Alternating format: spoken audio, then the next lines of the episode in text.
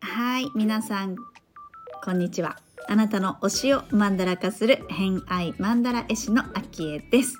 この番組は星読みを交えながらゲストの好きなものを語っていただく番組となっております。今回のゲストは前回に引き続きラビコさんご登場いただいておりますが、えー、今回はですね後半最後の方に、まあ、あの私とのゆかりというかちょっとね広島のお話だったりとかっていうのをちょっとねしていただいてるのでその辺もお届けできればと思っております。ホロスコープご紹介します、えー、月星座が魚座金星星座がサソリ座となっております。星読みが好きな人はこの星座も背景にお聞きくださると楽しめるかもしれません。それではどうぞ。あとは、えっ、と、好きなものの中に、はい。こだわりのある人、こと、ものに触れることってあるんですけど、うん。ま、あの、聞いた感じだとこだわりがすごくある、ありそうな、はい ありそうなダビコさんなんですけど、自分以外の人でも結構こだわっている人とか、えっ、と、そういうものにふ触れるのが好き。うん、そうですね。例えばどんなものだったりしますか？例えば、うん。例えば、えっ、と、自分が行ったお店で、うん。例えばコーヒーを飲みに行ったりしても、コーヒーカップにこだわってるお店とか、ああ、うん、うん。で、そこから、そのコーヒーカップについてなんかすっごい楽しそうに話してくれるとか、うんうん。あとはなんかアンティークのあのお皿置いてるお店とか行った時に、うん。なんか聞いてないけどすごい喋ってくれるとかある ままだこれ聞いてないけど でもこの話し方が目がキラキラしててもうなんか止まらないどうしよう大好きなんですっていうのが あこの人むっちゃ好きなんやろうなって思いながらそう聞いてたりするそれその感じがすごく好き。だから私そのさっきもちょっとお話ししたようになんか特定の誰々が好きとかーうん。特定のものが好きとかあんまなくてうんうん。そういうあこの人これめっちゃ好きなんやっていうこの多分空気感を味わってるんですよね。それが好きなんですよ。その喋ってる人の熱量のある場所みたいな。はいはい。ところが好きなんだ。はい。へー。なんかまあこだわりの強さとかってこうサソリ座身が強い感じはあるんだけど、自分もやっぱりそうそうなっちゃういがちなの。あそれでねこの今回その偏愛についてっていうのでうん。あの答える時にねうん。書いてみたら、うん。なんか自分は何々とか例えばコーヒーですとかチョコレートですとはいはいはいなんか言えない自分がいてなんか嫌だなって思ったんです。嫌だね。嫌です。よあー。まあ結構、ううん。ん、自分の中でブレーキかけてるところもあるんですよね多分ねえそれはどうしてですか？あわかんないですけどそのなんか昔あのワイン私ワインとかも好きなんですけど、うん。ワインうんちくを語りたくないみたいなのがすごいあってワイン好きやけど好きやけど。なんかいなんかハマらないぞみたいな なんか。抵抗してるの。ハマっちゃっていいのにはハマるもんかみたいな。そうなんか結構いろんなところにそのなんかハマらないぞ。っていういろんなところでやってるんですよ。私はハマらないぞみたいな。えーでも飲むんでしょ？はい飲みます。それは抵抗して、抗っても抗っても、抵抗できないものもあるじゃないですか。そうですそれはね、抵抗したままで自分の中でブームが終わったりとか、うん。それともブームが終わらないままずっと抵抗し続けて、愛してる感じ。そうです結構そういう感じだと思いますすごい、愛、愛情表現が。なんかややこしい私ってややこしいなって今回よくわかりました 確かに、実は、まあ、ストレートに好きって言言っちゃえば言えるんですよね、きっとね、それこそワインが好きって。はいだけど抵抗してるんだ。はい。知識としてはこう入ってくるの。うんうん、入ってきますね。それは何に対して抵抗してなるなんなんでしょうね。面白いね。うん、はま、はまったら大変だって思ってるとかっていうところもある？うん、多分そうなんでしょうね。ああ。それは今までにこうちっちゃい頃から考えると、うん、すっごいハマって困ったこととかってあるんですか？いや、ハマったことがないと思面白いねう。ね。なんかイメージがやっぱり先入観で、こう、サソリ座みたいな先入観があると、はいそうなる、こだわってるものとか、ドハマりしたらずっと続けちゃうとかあるのかなってすごい思ったけど、ないんだね。うん、それに抵抗して抗ってる。そうかもしれない。もしかしたら逆に抗ってるものなんですかって聞いた方が早いのかな。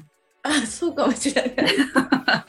実はそのワイン以外も、いやいやいや、絶対にはまらないぞって思ってるみたいなこともあったりするのか多な。分、うん、なんか細かくいろいろあると思います。うーん。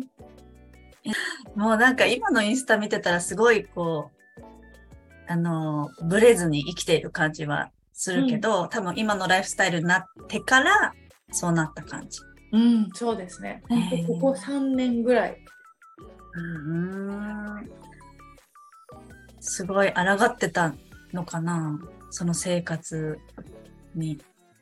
ねなんて言うんでしょう。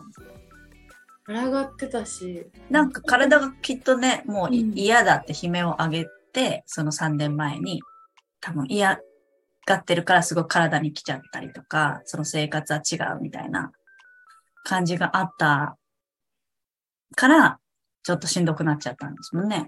うんうん。でもそっからのシフトチェンジでもすごいグインといった感じがすごいですよね。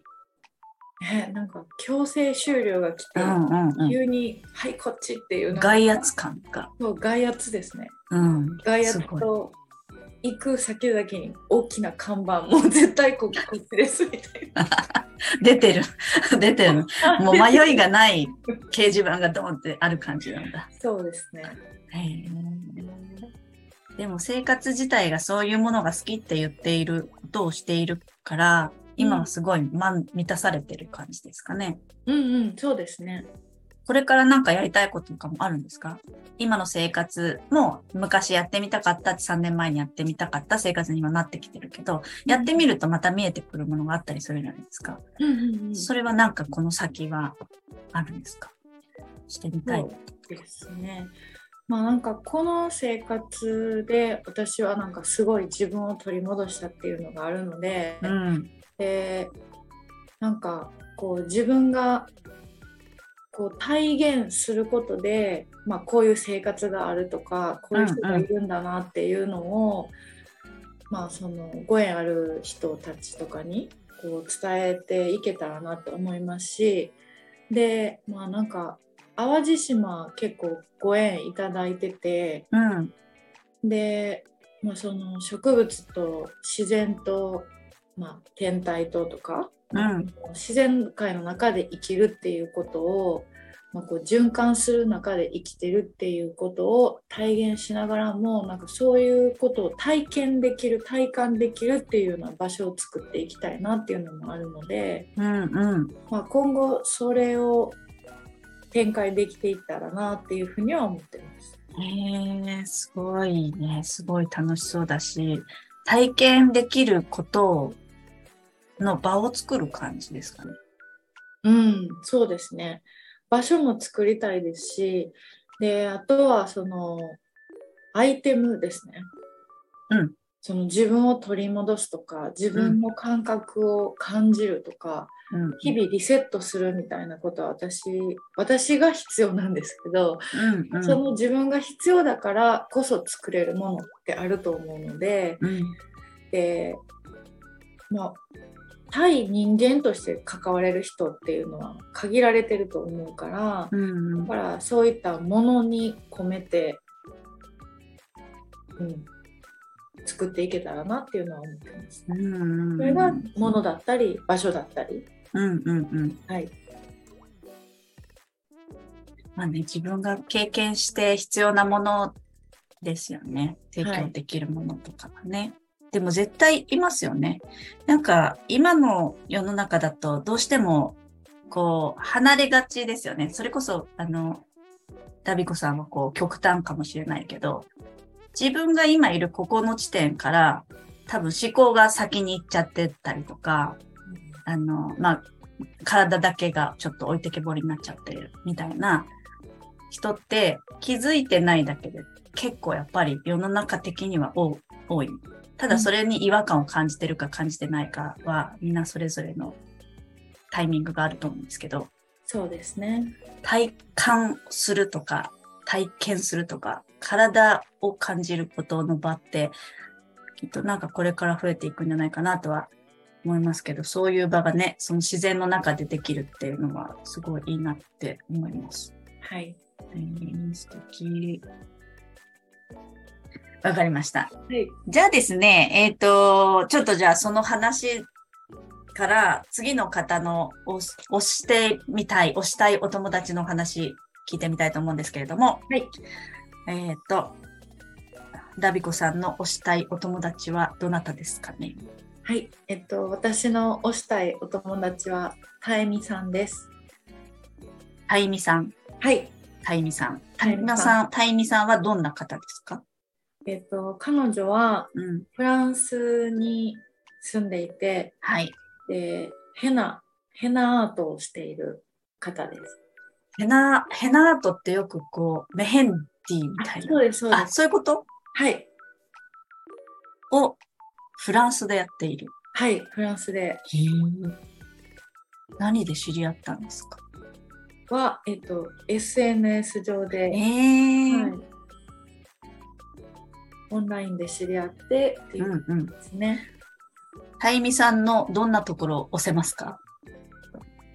そうですね。彼女の、うーん、もちろん、もちろん人柄とか、そのいろ,、うんいろんないい部分があるんですけど、うん。私はやっぱりその植物とのつながり方に、まあ、これは自分のこだわりかもしれないですけど、うん。植物とのつながり方が自分の中で好きかどうかみたいなのもあるんですね。うん。私が彼女の好きなポイントはそのヘナとかそのヘナアートをしてる姿とかうん。ヘナのアートのデザインが出来上がった後を見てみるとうん。なんかこう彼女がど先ほども言ってたようにどういう思い出とかなんかどういうエネルギーを乗せてるかみたいなのがすごく伝わってくるんでうん。ヘナとのつながりっていう、うん、彼女の感性感覚が、はい、とっても大好きです。うん結構じゃあ、あれですね。見えない部分だったりとかしますよね。そうですね。感覚的なこと、ところ？はい。で考えると私結構あれですね。見えないものの話しか今日してない。してない。あの、私、偏愛マンダラってマンダラ書いてるんですけど、はい。その好きなものを聞いたときに、はい。やっぱりね、ものを言われる方がはい。分かりやすいんでですすよね、もちろん。だけど、あの、概念だけの人結構いるんですよ。あいますか？います、います。あの、形がないものを、形がないよ、これ、と思って。私、形にする人なんだけど、形をどうしよう、みたいな。風とか言われても形がないから、うんそう。でも、その風、同じ、まあ、風でも、その風の匂いが好きだったり、はいどこの景色の風が、丘の風が好きとか、んまあ、そういうところでこう形にはしていくんですけど、うその、そういう柔らかさが好きとか、はいそういった概念を言う、言う人だなって 話を聞いてて思いました。ねもっと形があったらいいなって思うんですけど、いや、形がないのがきっと好きなんじゃないですかね。うん偏愛として。うんそうですね。うん偏愛形のないもの。そうそうそうそう。はい。好きなものは形がないものっていうことですよね、きっとね。はいうん。だからその空気感とか雰囲気とか、やっはいぱ気、気ですよね。きっとそうでねす。ね。空気感ですね。うん。だと思う。うん。すごいそれは感じましたね。はいうん、なるほど。じゃあ、タイミさんもその空気感だったりとか、はいそういう姿勢だったりとかエネルギーが多分惹かれるところなんですね。わ、はい。かりました。ちょっとじゃあ、えっ、と、すごく楽しみにして、はい。えーご連絡してみたいと思います。あそれでね、うその、ん。たゆみさんと私、うんえっと、今、彼女はフランス在住なんですけど、はい。えっと、一時的に日本に今来てまして、うん。で、ちょうどたゆみさんに会ってたんですよ。あ、うんうん。彼女に会いたくて、で、はいそう、あの、会いに行ってる時に、その時にみゆみゆさんから連絡があって、うん。あの、この、あきえさんとのお話を、ラジオの話を。はい、ラジオのお話をいただいて、うん。えこんなお話あるんだっていうのを受け取ったのが彼女といた時だったので、えー、すごい。それで、えっと、たゆみさんを紹介しようって思ったんですけうどん。、なるでもさらにさらにですねそのたゆみさんに会ってたのがあの一緒に宮島行こうって言って宮島行って店に登ってた時なんですよ。え、嘘でしょだからさらにえっと宮島で私全然調べて行ってなかったですけどうんうん行ってみたら、あのえっとチベットにつながっててチベットの,、あの砂マンダラを見てた日にみゆみゆさんから連絡があって。すごい。そうそうですよ。そう考えたらなんかもう何重にもかかってるんですけど。すごいね。はい。わわお。お。すごい。私、あの、広島に住んでたんですよ、7年間。えそう。で、あの、店も登って、でも、その頃は私、マンダラやってないから、はい。砂マンダラ見てないんですよね。そうなんですね。そう。でも、いあの、山には行かなきゃいけないっていうのが、なんかあって、はい。一回、北海道に戻ってからも、一回広島には行って、あの、山だけに行ってるんですよね。はい。だからなんかその話も、あのー沙織さんとしてて、うん。そしたらそこに 沙織さんが言ってたって話を、しかも沙織さんって聞いてなくて友達が言ってたんですよって聞いて、はい。あれなんか既視感があって思って、そしたら、みゆみゆさんが、みたいな。怖いんだけど、怖い。すごいね。そしたらそこにいたのは、私と。たゆみさんだったとさんと。はい。すごいね。なんか、コンプリート感とつながりがね。ありますね。はい。二人で行ってたんですか？二人で行ってました。へえ。え、広島が目的？広島出身なので彼女が。うんうんうん。はい。だからフランスから帰ってきたら広島拠点になるので。で、あの、ラビコさんが広島に遊びに行ったみたいなそう。です。会うために行きました。えー、すごい。面白いね。でも滞在もこんなの1ヶ月？な何日か結構幅があるのでうん。ピンポイントで その日だったので。すそうだよごいね。ですよね。すごいね。うんこれはちょっと縁を感じますね。はい。わかりました。ちょっと面白すぎる。え、あれ見ました？砂マンダラ見ました？見ました見ました。えどう、あれですよね。あの、つ通常だと砂マンダラは、えっ、と、マンダラを作ってすぐに壊すんですよね。そうそれのほん本当は。えじゃあ砂マンダラって砂の本当のあのジャリジャリの砂浜の砂ってことですか？色つけたやつね。砂浜ではないと思う。あーチベットだから。そう。あの、色をつけた、えっ、と、砂を使って、こう、マンダラを描いて、描いたすぐに、描き終わったらすぐに、でやるんだけど、うん。それを、あの、固めたものを、あの、特別に置かせてもらってるっていうのがそこにあるって言ってたよ。広島。ではそこまで詳しく分からずに見ているのであれが砂だった、砂だったんだっていうなんかそれがそれそれ砂だったよ。すよく見てほしく。近くまで行けないのかな？いや近くまで行あけ行けてた。砂でございます。それはこのお話しした後に行きたかったですね。それだったら全然あの場所に立つその意識が違いますから。そうだよね。普通のこう、絵絵と一緒な感じだよね。でも、美しかったので、へえ、すごいと思って見てたんですけど。ねなんか流れてそうだけど、その作ってる様子とか流れてなかった？は、なかったですね。なかったんだ。うん。そう。あの、よかったら YouTube とかで見れるので、ググると、あの、出てくるので、その作ってる様子見るのすごい面白いよ。こうんう、砂をこういう、あの、ホイップみたいな、はい。生クリーム絞る機みたいなところにはい砂を入れて、すごい、あの、もう本当に、糸状に出していって、こうやって作っていくみたいなのを、もうすごい細かい作業なのに、それをチベットの人はブワッてやるっていう形あるものは、壊すみたいうんな。あの、気持ちよいので、ぜひ見てもらいたい。なんで、まあ、それを見て、一緒に見てきた。はい もう、もう見てきてたのでね、私は。それだったんだっていうだけになっちゃう。そう、うんなるほどね。わかりました。はいじゃあ、たゆみさん、ちょっと、あの、お話聞ける来月になると思いますが、聞いてみたいと思います。はい。でも、メヘンディしてるってことは、やっぱりそういうマンダラ的なことも書くんじゃない、うんうん。ね、書くよね。ますね。はい。そうだよね。うんあ。その辺もちょっと楽しみです。はい。はい、ありがとうございます。じゃあ最後なんですけれども、えっ、と、何かこう活動でとか、えっ、と、何かみんなに伝えたいみたいな告知事項などあればお伺いしてるんですけど、ありますか？はい、そうですね。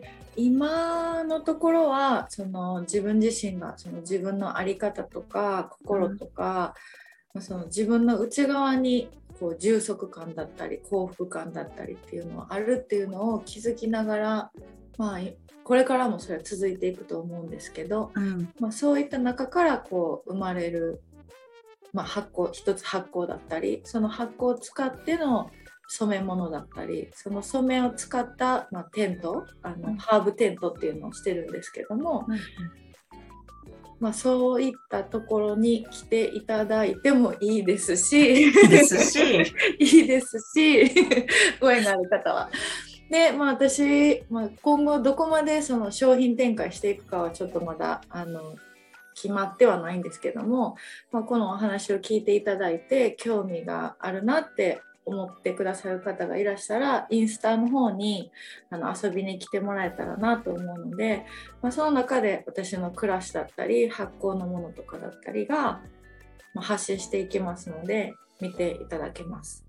であとはその先ほどもお話ししていたような、えっとまあ、もちろんその自分自身から始まるその自分軸がしっかりある中から始まるものこととか場所っていうのを、まあ、これから作っていきたいなと思うのでそういうキーワードちょっとなんか引っかかるなとか気になるなとかもちろん淡路島好きとかでもいいんですけど、うん。